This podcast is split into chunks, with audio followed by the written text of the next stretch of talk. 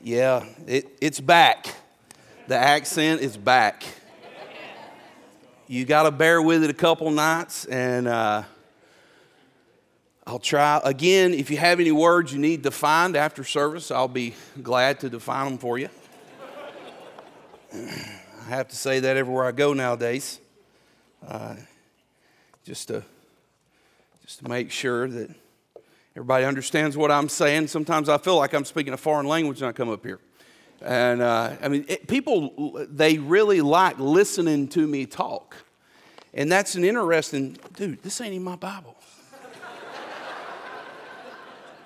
like who, who's whose note taking Bible's this? This is pretty nice. I may take this home with me. No, bro, I, did you, sw- you swap? You did that on purpose. You're trying to make me look foolish. You're trying to, he's trying to make me look foolish. You, I didn't, you didn't need to help me do that. I got all that under control on my own.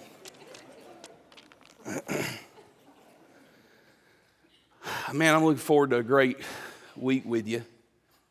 And uh, for real, from the very bottom of my heart, I, I, I, mean this. This, this church, as much as you don't know it, has uh, impacted my life in, in more ways than I could ever imagine.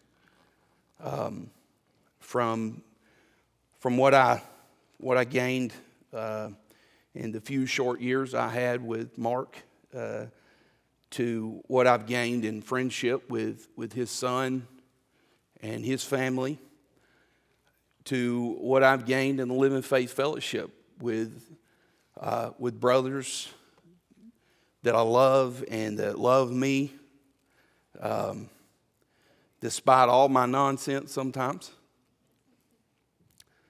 Um, God give me, um, God give me some of my best friends through this right here. God let me see men that really loved Jesus Christ and loved His Word above preference and above opinion.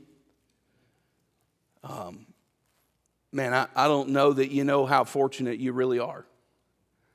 Man, we're over here talking about the next generation, and, and here me and I call. I got a name uh, for the dude speaking the next two nights after me that I call him on a regular, but I call him the Apostle Code.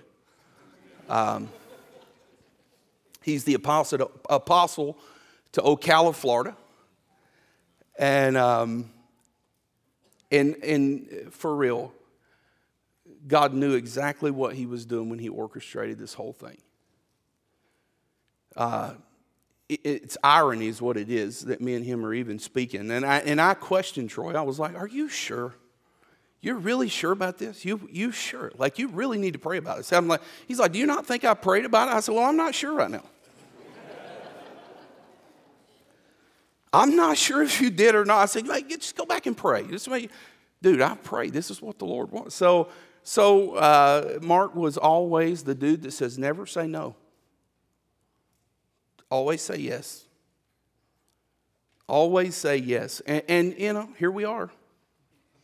Sunday night, New Philadelphia, Ohio. Um, I, I want to say I'm really thankful. My, my two kids are here uh, two, well, I say my two kids, like I only have two.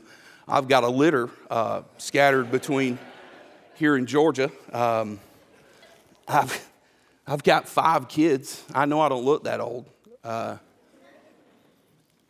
but I got five kids. Two of them, uh, 18. They'll be graduating this year. Really, really beautiful girls, and, uh, and they love Jesus, from what I can tell.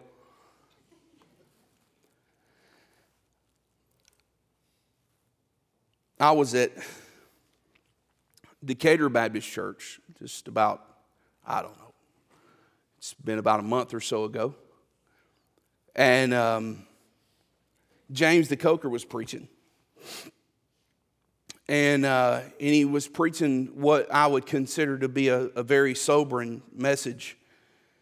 And there were several of us there, several men from our church there. And, and, um, and James James read from Proverbs chapter 13 and, and verse number 4.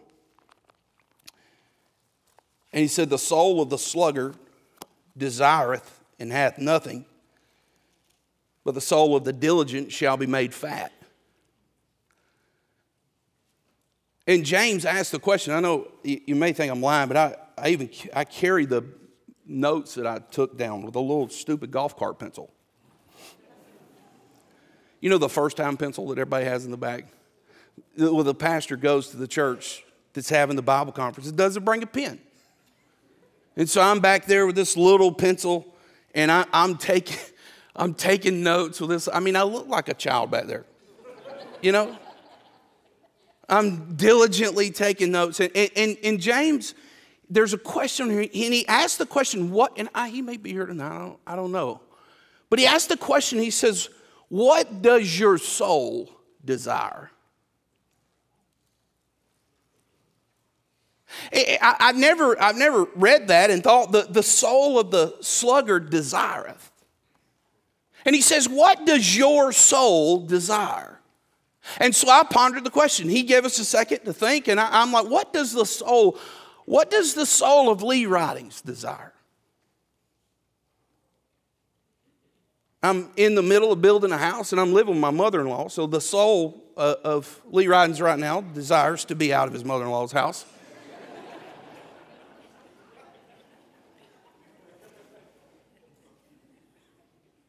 They say it's working patience.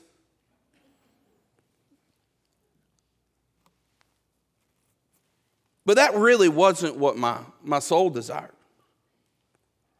I've got these five kids, and, and two of them uh, that's with me this week. They're, they'll be 18 in November. They'll be graduating in May. I've got a 15 year old little girl, and I got a 10 year old boy, and I got one that's going to be eight on Tuesday. And I ask myself, what does my soul desire? And, and, my soul desires in that moment, my soul's desire in that moment was the same sentiment as John. I have no greater joy than, my, than to hear my children walk in truth. My soul's, my soul's desire in, in, in the very core, in the fiber of who I am, my soul's desires that my kids would serve Jesus Christ. Like, I, I, feel like if I get a chance to see my kids serve Jesus, if I get to see my kids do what I do, I feel like I'll be good drawing my last breaths.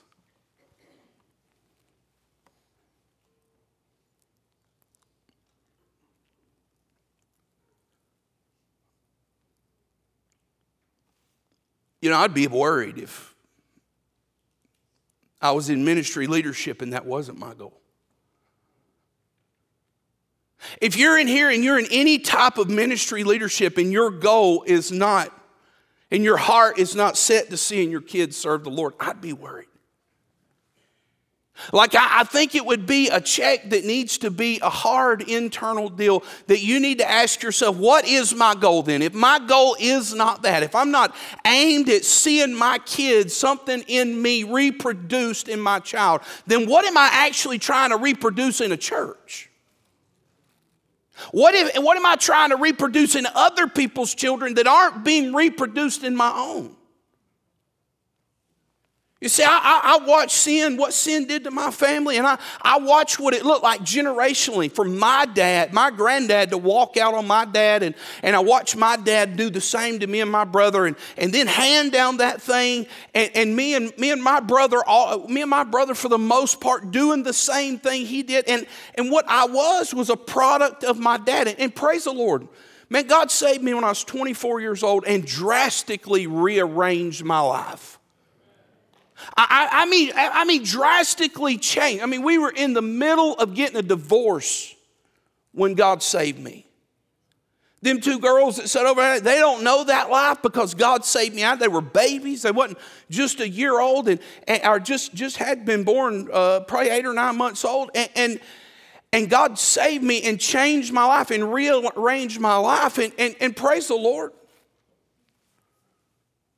You know, it's crazy. Uh, I felt a call to ministry shortly after God saved me. It wasn't six months, and I was like, man, uh, that, you know, I was that dude that sat on the front row every Sunday, and, and man, I, I, I couldn't remember. Uh, I, I was telling Brother Kenny today, the, the Bible's the first book I ever read, it made any sense. I, I remember sitting on the front row, and I could quote everything that the preacher said every thought that he had, everything that he said, man, I, I, remembered the Bible verses. I remember, and I was just enthralled with what God was doing through that guy.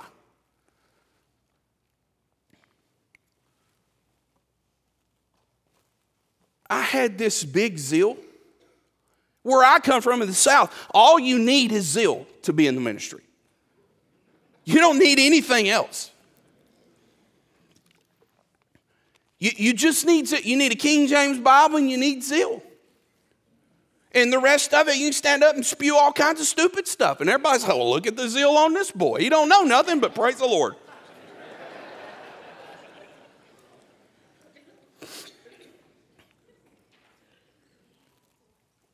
a, a, a, very long story uh, cut down, I started to see just how messed up I was and how carnal the brand of Christianity I had uh, that I had was handed down to me. I, I, there, there, was, there was this crazy hierarchy in, in, in the world that I come from, and you, you, you didn't get to be around men of God. You didn't get to be in their life. That whole, that whole deal where apostle, you, you, know, you know what manner of life? Well, they kind of they kind of cut that one out. You didn't get to know what manner of life they had. They were so isolated and they were so secluded. Well, well the, the, the, the, this is where, in that moment in time, God used Mark Trotter to show me there was something different. I asked him to come preach at a men's fellowship at our church, June 3rd, 2017. And he came, and I think, I think Justin was there for that, and, and he, he literally leveled our men and, and me just absolutely took the Bible and, and, and, and, and you know, wasn't trying to, picking us off one at a time. Like he loaded the gun, cocked it, and shot everybody in there in one swoop. I, I, I, was, I, was, I was amazed. I went home that night and I knew that he had something that I desperately needed. We talked and we, we fellowshipped a little bit. We, we talked about things and we talked about the word discipleship for a few months. And then he came back on October 15th, that same year, 2017, and that's when I knew that, that I had to change something. He broke out and preached from 1 Corinthians, uh, 1 Corinthians 10. He, he preached, he brought us out to bring us in. And I remember it like it was yesterday. That was the moment that I realized God wanted me in and not just out. That was the moment in time to where it clicked for me. And I sat there on a pew October 15th, 2017, absolutely knowing that he had something that I desperately needed. And I knew, listen, I knew I had been brought out of Egypt. I knew that I had been freed. What the Bible says, Egypt's the house of bondage. I knew that I had been freed from the house of bondage as a 24 year old young man. I knew that. I just hadn't been brought in. And you say, How does that happen and you pastor a church? I'm still not real sure. But I know this there's a lot more out of them, uh, uh, there's a lot more out there just like me. That day, he, he rolled through and, and he, he, he, he made some statements. And there in your outline, there, salvation is not to take us home when we die, but to make us his home while we live. The Exodus was, was me out of Egypt, but the wilderness was Egypt out of me. And, and God wants you to exchange that, uh, this land for that land. And you say, man, I, I, I've heard, I've been hearing all that for years. Well, you've probably been taking it for granted. For the first time, I heard it, and I thought that was the moment in my life that I knew if anybody was going to help me get in, it was him. 2019, almost two years later, four years ago, this past Sunday, not this Sunday, not today, but this past Sunday, Um, uh, uh, Mark stood in our pulpit at Greater Hope Baptist Church and he preached on a biblical introduction to understanding the kingdom of God versus the kingdom of heaven. Now, that, ain't, that may not be a big deal to you, but, but from 2017 to 2019, here's what we did. At the end, of, so we did a Sunday morning and a Sunday night, and we got done, and he came up and he said, Here's what we need to, you know, you know, bro, here's what we need to do we need to have a question and answer time at the end. I said, uh, We've never done a question and answer time. We're old school. Like, like we're not now, but we were old school then. Like, super hardcore. Like, you, you know, you didn't open the floor for anybody just to ask any old question they wanted to ask. You know, you got you got so and so back here with her, with with some kind of off the wall question, but but he was like, we're going to do a question and answer session, and sure enough, we did this question and answer session, and it was one of the most amazing things. This dude is just weaving through the Bible. Well, this is where God done this, and this is where God. It was in that moment that our church it wasn't no longer just me. It was in that moment that our church started seeing the bigger picture. It was in that moment that the spiritual DNA of our church started being changed and started being handed down to something that was biblical and something that could be reproduced. It was in that moment that I understood that God wanted spiritual sons of God reproduced on this planet after His image and after His likeness. And He was going to do the local church, He was going to use the local church to do it. It was in that moment that, that, that, it finally made sense. But as many as receive him, to them gave he power to become the sons of God. It finally made sense. It finally all clicked. The kingdom of God, the kingdom of heaven, it finally clicked that our mission was to reproduce spiritual sons of God on this planet. And we finally were envisioned to do that. We finally had a, had, a, had a way that God gave us a plan, God gave us a goal, and God said, Do that. Don't worry about nothing else. You just go and do that, and everything else will be all right.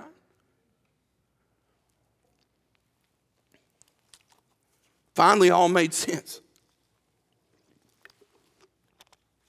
I've been wasting my life over here, preaching all these sermons trying to tell people how they ought to live, trying to tell people what they ought to wear, trying to tell people what they ought to listen to, trying to tell people they should do this and they should do that, and they and, and trying to govern what people do, and trying to. I want you to listen. God's not so much worried about you governing what everybody else is doing as you think as you think he is.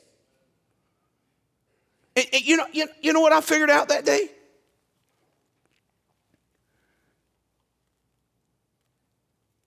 That God had brung on Moses with a book, and he was just trying to help bring us in.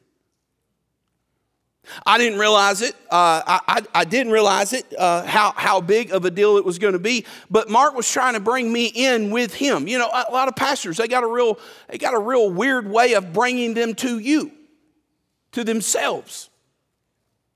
They got a weird way at bringing people to themselves and, and making it about them and making and when and when they you know and they get mad and they leave and when they get mad and they stomp off and they get mad and they cry and they whine and, and they get upset why well because because they called them to them to start with and not the Lord.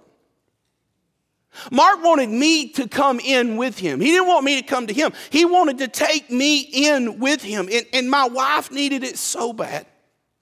Here, my little wife is off over here, and, and, and, uh, God love her, supporting the, the just supporting me and supporting the church. And, and, and, and my kids needed it, our church needed it. Here, we needed to be in.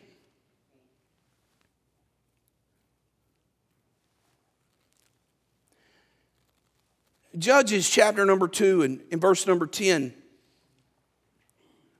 A lot of you know it. This Bible says that there, there's another generation uh, that, that arose after that Joshua 24 generation that said, Nay, but we will serve the Lord. Another generation arose after that generation. God forbid that we should forsake the Lord to serve other gods. I mean, they sounded so spiritual. They sounded like me. They sounded like me. They sounded like me putting away, uh, trying to put away things, and, and, and me not having been brought in. You know what it sounds like? It sounds like us trying to put things away, but we hadn't really been brought in. It's like a form, you know what it is? It's like a form of godliness, but denying the power thereof. This generation after Joshua's 20, after that Joshua 24 generation, they knew not the Lord, nor yet the works which he had done in Israel. If there's anything I've learned uh, about church culture, and if, there, if, if, there's anything that the Living Faith Fellowship has taught me about church culture, is that it reproduces exactly what it is. Why is that? Well, you know, the phrase, uh, everything reproduces after its kind.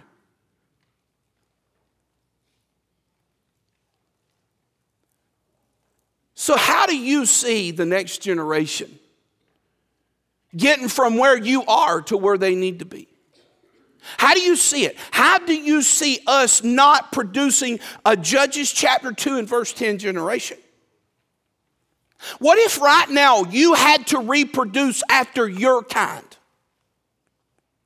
What if every ministry leader in this room had to reproduce after their kind? You see, it's not hard for us to forget that the one thing that God called us to do was reproduce spiritual sons and daughters for the glory of God. It, it's so easy sometimes, man. We, we love uh, we love 2 Corinthians chapter uh, chapter five verse seventeen. Man, we're new creatures in Christ. Man, we love to sing the praises of the newness of, of who we are, and then we forget that 18, 19, 20, and 21 are all about the fact that now that we've been made new, we've been given the ministry of reconciliation to reconcile people back to God. The one thing that God has called us to do is the one thing it seems like sometimes we just forget. There is, that verse haunts me. You know why? I, look, I know my kids are going to get older and they're going to go do whatever, whatever they want to do. They're going to serve the Lord. They're going to, they're going to either serve the Lord or they're going to serve themselves. But this one keeps me up at night. Why does it keep you up at night? Because we've come too far. We've come too far. You, have you, come too far to raise a generation that don't know the Lord. You've come too far to give up on, on, on handing down what you have and, and, and being, you say, man, you're just, you're not that far on the other side of it. You still sound like you got a whole lot of zeal. I've been in this for 20 years. You know, the sad part about that is you could be Moses. You could be working really hard to get people in, not ever actually getting to see it yourself with that mentality. When you look at the, the book of Joshua, there, there's a couple of things historically. Uh, the whole the, the book is, is about the nation of Israel finally going into the promised land and possessing it. But devotionally, it pictures the end of the discipleship process and the decision for believers to make a choice of a life of victory. You see, the, the Exodus, it, when it pictures our salvation, it pictures us getting out of Egypt and getting out of the house of bondage. In the wilderness, it pictures this, this, uh, this discipleship process. And, the, and this is the part where God's getting Egypt out of us.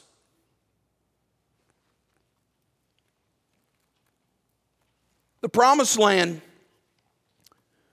pictures a disciple of Jesus Christ who chooses to live a life of victory with Jesus Christ.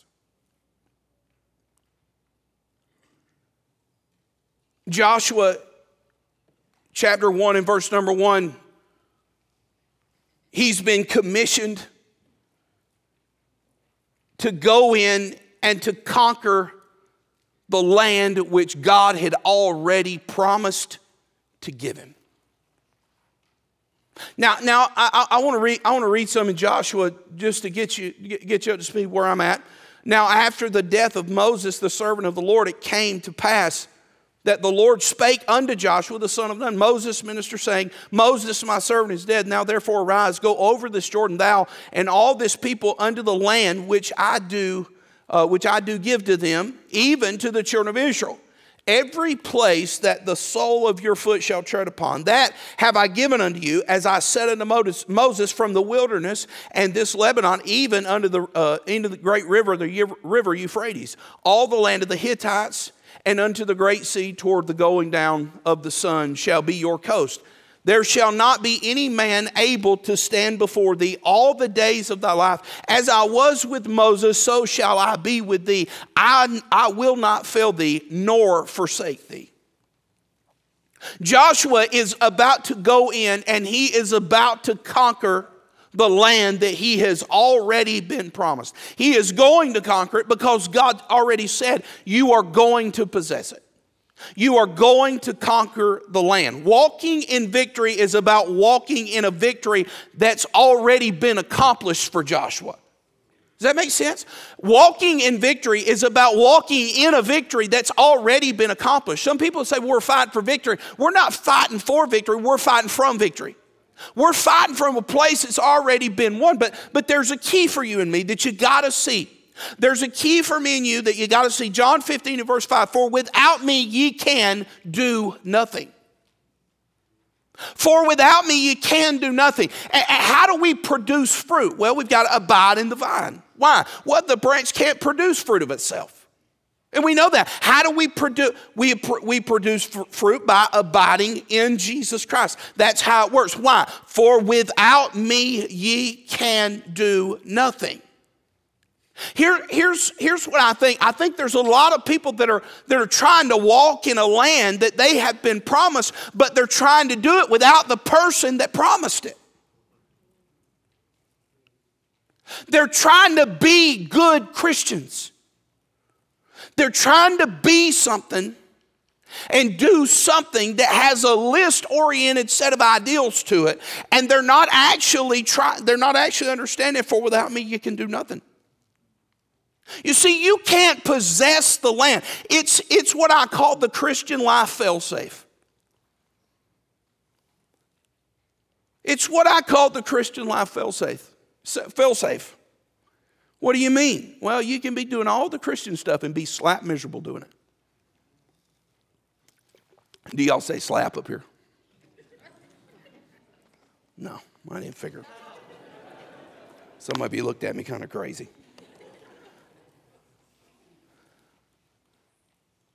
You, you can, well, completely, that's a better word, right? Slapping completely are like pretty much the same words. So we'll go with completely. You, you really, you really, you can be completely miserable doing all the Christian stuff. You can be, that's how the next generation doesn't get what's real. Because you're miserable doing it. You can't figure out why you hate coming to church. You know you're supposed to go. There ain't nothing else do around here. I mean, what are you going to do? Well, I'm going to go to church. Why are you going to church? There's nothing else to do in New Philly. They roll the sidewalks up around here at 6 o'clock.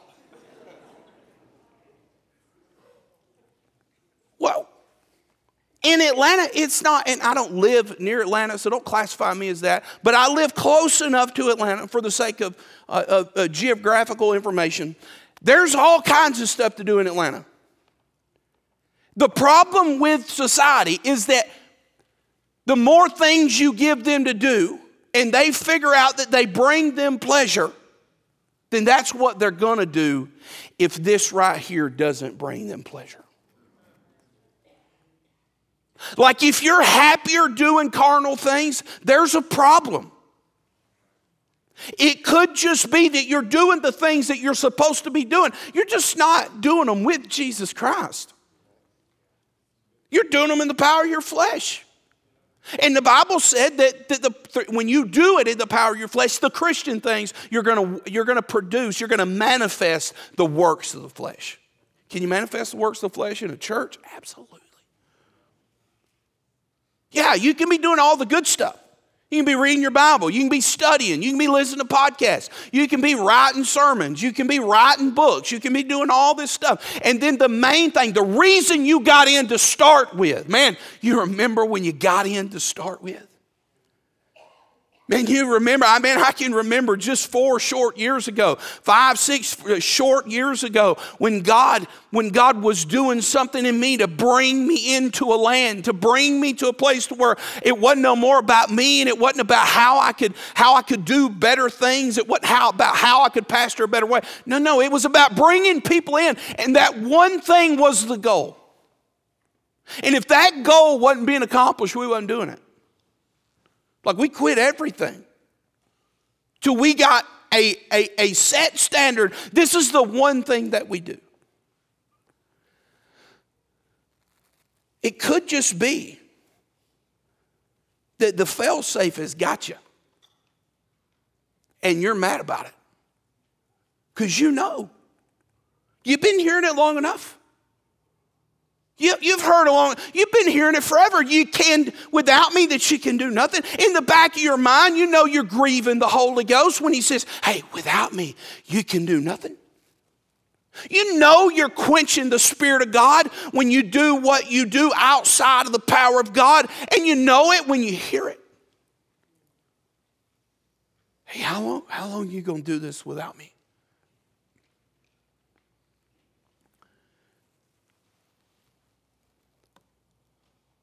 Moses, Moses is checking out of this world in Deuteronomy 34 verse 4. Bible said, in the land, uh, excuse me, and the Lord said unto him, This is the land which I swear unto Abraham and unto Isaac and unto Jacob, saying, I will give it unto thy seed. I have caused thee to see it with thine eyes thou shalt not go in over thither. So Moses, the servant of the Lord, died there in the land of Moab, according to the word of the Lord. Now, this is a sad deal for Moses. I mean, I, I have a heart, a really big heart for Moses right here. I have a really big heart for when, when, when God condemned Moses. It, it told Moses, and the judgment fell on Moses when he he said, Man, you smote the rock twice. I told you not to do that. I have a really big heart for Moses. Why? Because I feel like Moses sometimes. I'm always messing up. But you understand that Moses' leadership was extremely high as far as expectation goes. I feel bad for Moses because Moses Never got to see. I never got to experience, but he did get to see it. And, and, and I, I don't know, but, but I wonder if in the heart of Moses, this little phrase, I will give it unto thy seed. I don't know if that was comforting to Moses or not. I, I want to feel like it was. I want to feel like I, I, I, you know, I want to, I want to feel like in my heart, maybe I could find some comfort in knowing that my five children were going to have the land.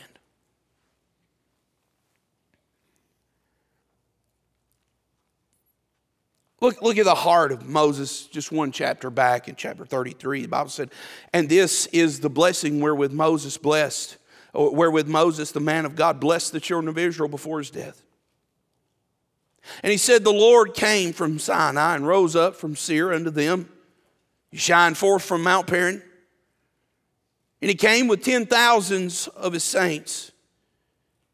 And from his right hand went a, fi- went a fiery law for them. Yea, he loved the people. All his saints are in thy hand. And they sat down at his feet. Every one shall receive of thy words. Moses commanded us a law, even the inheritance of the congregation of Jacob. Now, I don't know if you can still see it or not, but here is the shepherd's heart of Moses. He could not leave them without blessing them. He could not leave them without a word. Now, it, it, the, the understanding is it must be this way. I cannot go in with you. It must be this way. Moses could not leave this earth without, a, without giving a final blessing on the people that he has loved and served for these last 40 years. Now, I don't know about you, but I, I, I feel like I feel like I'm, I'm more bothered in this moment than Moses is. I'm more bothered that Moses ain't going in than Moses is. I mean, anybody ever, anybody ever, ever, anybody else ever read that and thought, man, I feel like I'd be a little more bothered by this.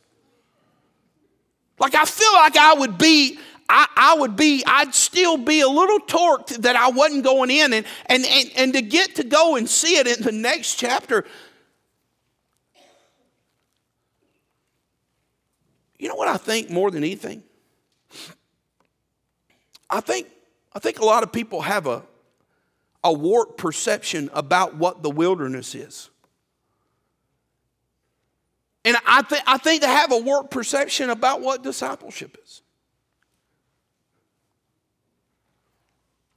This is where Moses, Moses was in this wilderness and he gets done and he's still being a shepherd. He's still being who God called him to be. He's still, even though he messed up, he's still being the person God called him to be. Joshua 24 and verse 7, the very last part of, of, of that verse, it says, And ye dwelt in the wilderness a long season.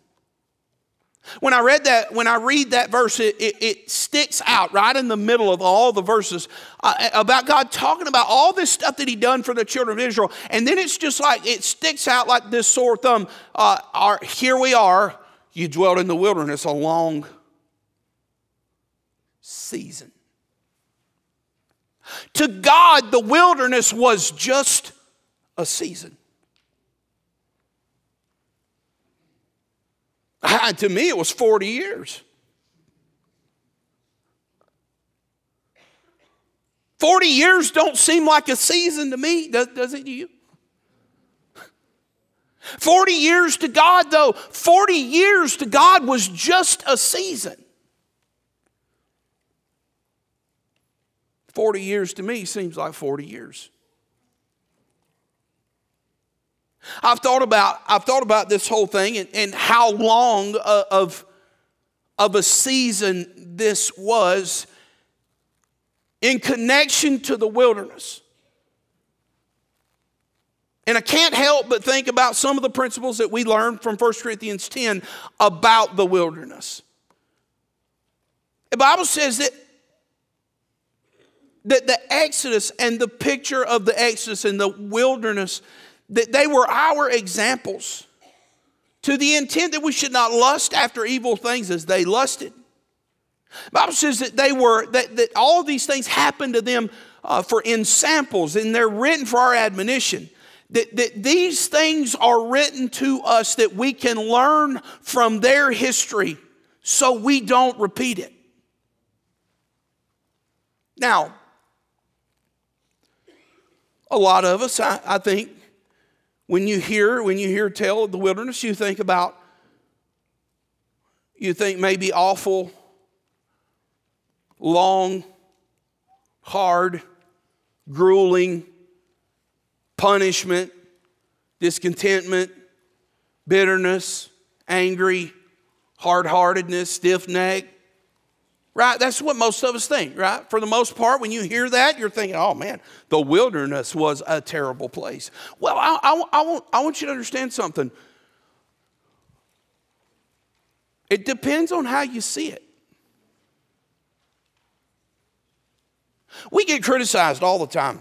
Uh, now, we, you know, you're always getting criticized about something. You're either you're either legalistic, you're either liberal, or you're somewhere in the middle and somebody's mad about that.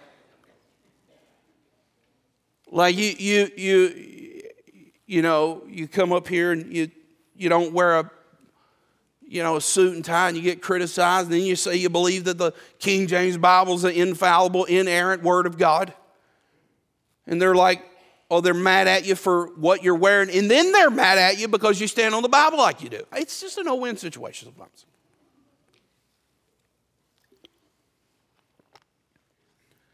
When I think about the wilderness, I have some of those same thoughts, though.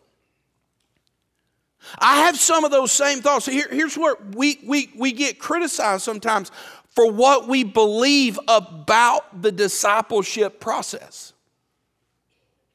Well, it's too stringent. It's too exclusive. It's too, it's too hard. You expect too much. All, them four goals you got, you're always trying to figure out where them people are on them four goals. Oh, I'm sorry. I didn't know we wasn't supposed to, I didn't know we wasn't supposed to question the process. I didn't know we wasn't supposed to check out where people was in, in, in, in their life with Jesus Christ. Well, y'all are just a bunch of weirdos. We want to do whatever we want to do. We want to be Laodicean. We want to be rich and increase with goods. We want to come to church and we just want to, we want to do our thing and we want to go about our business. We don't want you sticking your nose in our business. That's a lot of the criticism of, of discipleship that come to me anyway. But what is the wilderness exactly? Well, I, want you to see two different perspectives of the wilderness, and I'm, I'm going to try to. I, I, got a few more minutes. I'm going to try to give, give them to me. I, I want you to look at Nehemiah chapter 9 and verse number 12. Moreover, thou leddest them in the day by a cloudy pillar and in the night by a pillar of fire, to give them light in the way wherein they should go.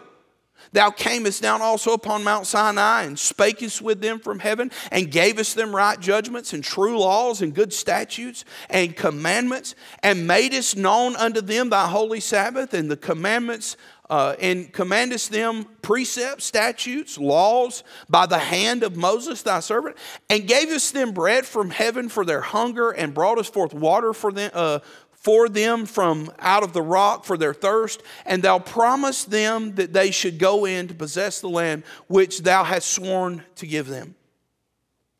But they and our fathers dealt proudly and hardened their necks and, heart, and hearkened not unto thy commandments and refused to obey, neither were mindful of thy wonders that thou didst among them, but hardened their necks and and in their rebellion appointed a captain to return to their bondage. But thou art uh, thou art a god ready to pardon gracious and merciful slow to anger and of great kindness and forsookest them not? Yea when they had made them a molten calf and said this is thy god that brought thee up out of egypt and have wrought great provocations Verse 19, man, look at God working. Yet in thy manifold mercies, forsookest them not in the way, uh, forsookest them not in the wilderness. The cloud of pillar departed not from them by day to lead them in the way, neither the pillar of fire by night to show them the light, to show them why and, and the way wherein they should go. Thou gavest also thy good spirit to instruct them, and withheldeth not thy manna from their mouth, and gavest them water for their thirst. Yea, 40 years didst thou sustain them in the wilderness. So they lacked, so that they lacked nothing. Their clothes waxed not old, and their feet swelled not.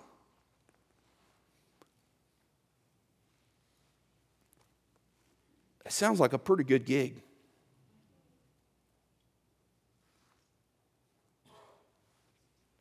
Yeah, but they were supposed to be in the promised land. They're going to get there. It's just going to be a delay.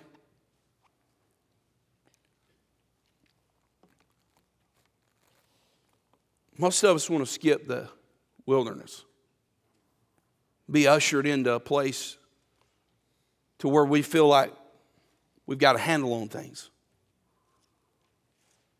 We don't want to go, we, we don't want to go through, we don't want to go through all that where we got to depend on God. You see, the biggest thing about the wilderness is they learned to depend on God for everything they had. There's no instruction outside that pillar. There's no, there's no leading, there's no food outside the hand of God. There's no water outside the hand of God. You see, that, you see, here's what I want you to understand. Sometimes it depends on who you ask to whether the wilderness is such an awful place or not. Now, Deuteronomy uh, chapter 1 and, and verse 19, it says that the wilderness was great and terrible. Deuteronomy chapter number 8 verse 15 says uh, that it's great and terrible and where, uh, wherein were fiery serpents. I don't like no snakes, much less fiery ones. Not one. I don't even like the ones that are, that are non venomous. I don't like none of them. They scare me. And scorpions. I don't like scorpions either. I don't like serpents and I don't like scorpions. Amen. That, that doesn't sound, the wilderness doesn't sound a good place right now. It's great and terrible, and there's snakes and there's scorpions and drought where there was no water. So there's nothing to drink, and there's serpents and there's scorpions. Sign me out of that one. That will not be the next vacation destination that I pick. But why was, why, why, why was this so? Why did they see it like this? It depends on who you ask. You, you, know, you know what the biggest pro, you know why they seen it the way they seen it? Want you write this verse down. Deuteronomy chapter 8 verse 16.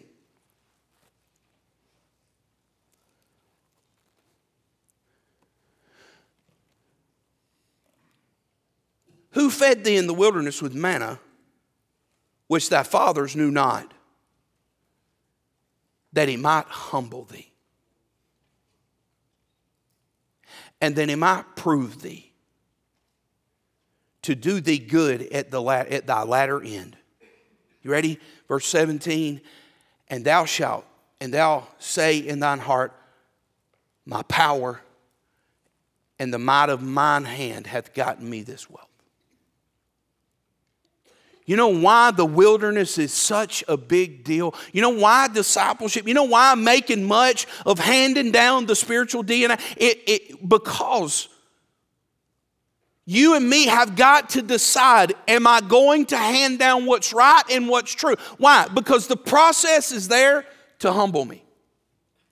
The process is there to make me a person that can, that can come to the place that I can lead because of the wilderness. I can lead because you see, you say, well, the discipleship deal, that's not a big deal around here. But it might be for the next generation. It might be for it might be for the next generation. It's, oh, we don't need that. That's that old stuff. That's that, you know, that's the old thing that, that it was. You know, we're not going to do that no more. We're going to do whatever we got to do to draw people. We're going to do whatever we got to do to bring people in and make them feel comfortable and make them feel happy. You know, we want to be the seeker friendly church. And listen, friend, Jesus never called us to that. He called us to make a call for people to count the cost. Count the cost of what it's going to cost you to follow me. But I, I, want you to, I want you to look. There's a couple of things. And I want you to make sure you get them. Uh, there, there's three things that they learned. Uh, they, there's three things that they would learn in the wilderness if they would have humbled themselves. One, they, they would have learned communion and fellowship. They would have learned communion and they would have learned fellowship. Exodus 5 in verse number 1, he says, Let my people go that they may hold a feast unto me in the wilderness. They would learn what it meant to be a servant of God. Number two, they would learn what it meant to be a servant of God. Let my people go that they may serve me in the wilderness.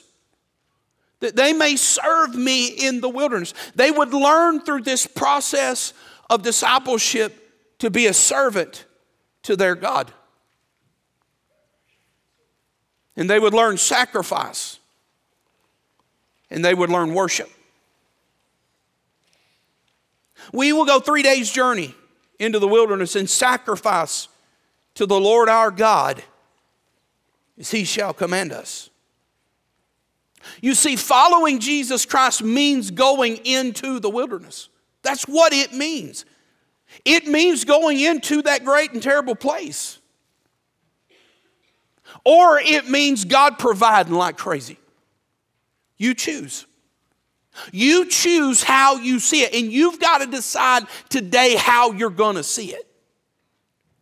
Because there's plenty of people that will walk out of here mad and disgruntled about the process, about the wilderness process, and you, you have the ability to see it how you want to see it.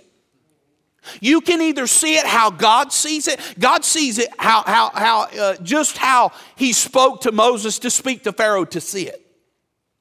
You want to go commune and have fellowship? Let's go do it. You want to learn how to serve God? Let's go do it. You want to learn how to sacrifice and how to worship? Let's go do it. But you got to have the right sight to see it.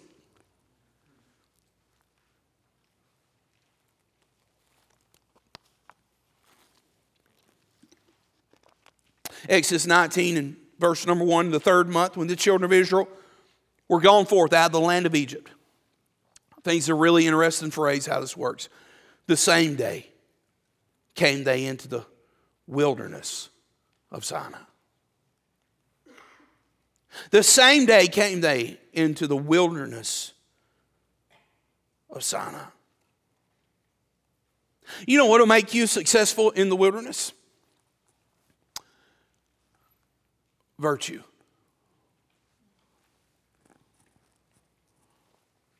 Virtue. Doing what you know to do. Don't, don't worry about what you don't know to do, that'll come. But if you, if, you, if you see it the way you want to see it, if you see it as a lover of yourself, you're going to hate it. If you see that process as, a, as, as, as somebody that loves the, the, their own pleasures more than they love God, then, then you're going to hate it.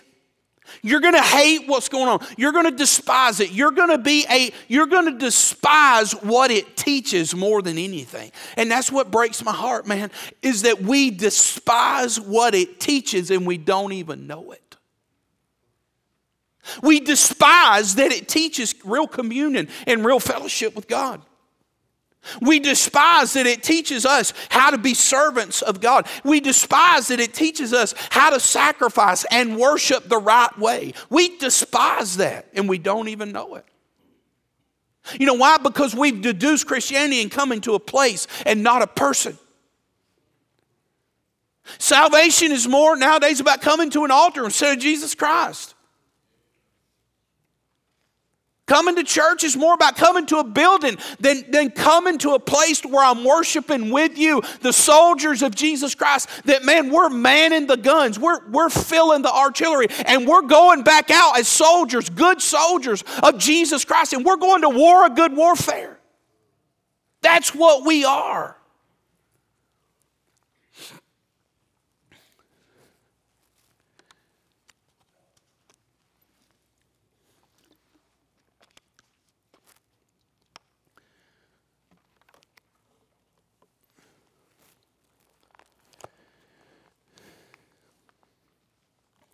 I got a I got a guy, USMC, associate pastor of our church. He's 25, 26 years old. And uh, this dude loves Jesus, loves the Word of God just crazy chain of events. Been sick for a week now. Has been. Uh, they they intubated him a week ago this morning, and so he's been gone for a, a week. He's been out of this world for a week or so. Had a major surgery, and God blessed it. You know, I couldn't help but think, man. I, I remember back years ago when this whole thing was coming to us. We were getting a handle on the kingdom of God and kingdom of heaven. We were getting a handle on discipleship. We would sit around and we would envision together, and he would encourage me and say, Man, listen, it's going to be hard. There's going to be people walk out. There's going to be people that don't like it. There's going to be this and, and be that. And then we're both we're both encouraging each other. Hey, don't quit. It's going to be hard. It's going to be hard. I call him. I'm like, man, you ain't never going to believe what happened. So and so done this. So and so done that. Man, we knew this was going to happen. He would say, we knew this was going to happen. We got to stay the course. We got to keep doing what we're doing, though. We know what God said. We know what God's give us to do. Don't, don't quit. it's hard to change a church culture that first generation is so hard, man. I mean, you're fortunate. You've been, you've been laid, you've been laid a foundation. Here's what I'm asking you. How are you going to see it for the next generation?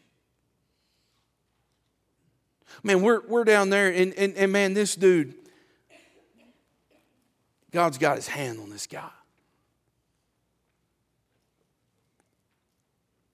He's laid up in a hospital bed, and it's just killing me because he is the generation that's going to take exactly what God would did in my heart and in, in, in, in Mark's heart all the, and do something with it. Man, he's teaching, he, he teaches our, our teens on Wednesday night, and you know what he does? He does what we're doing in here. Like they hear the same thing. The teenage group hears the same thing that, that, that I say.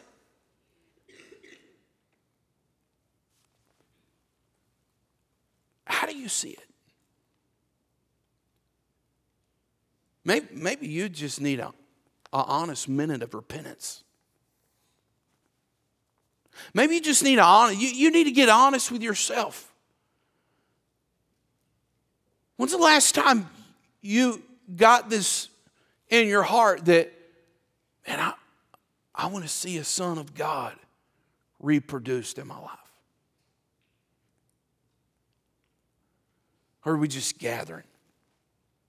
I, I know y'all don't do that here, but that, you know, it's real easy for that to seep in our congregations. It's really easy for the Laodicean culture to, to seep in us and, and, and us be pastor, be, be pastors on staff and Laodicea sneak in. How do you see it though? Is it worth it? Is it gold, silver, and precious stone? Is it worth it? Because how you see it I don't care if it's 500 or 50. I don't care if it's 500 or, or five. Or, or, or in my, my case, five.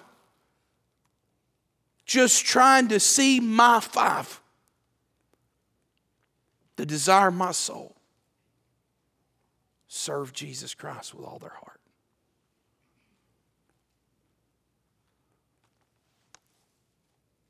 How are you going to see it for your church? The Living Faith Fellowship. You've been such a blessing. There's more of us out there just like me. They need a they they need a, a, a Brian Hedges and a Dan Renault to come up and look at me and say, "Who discipled you?"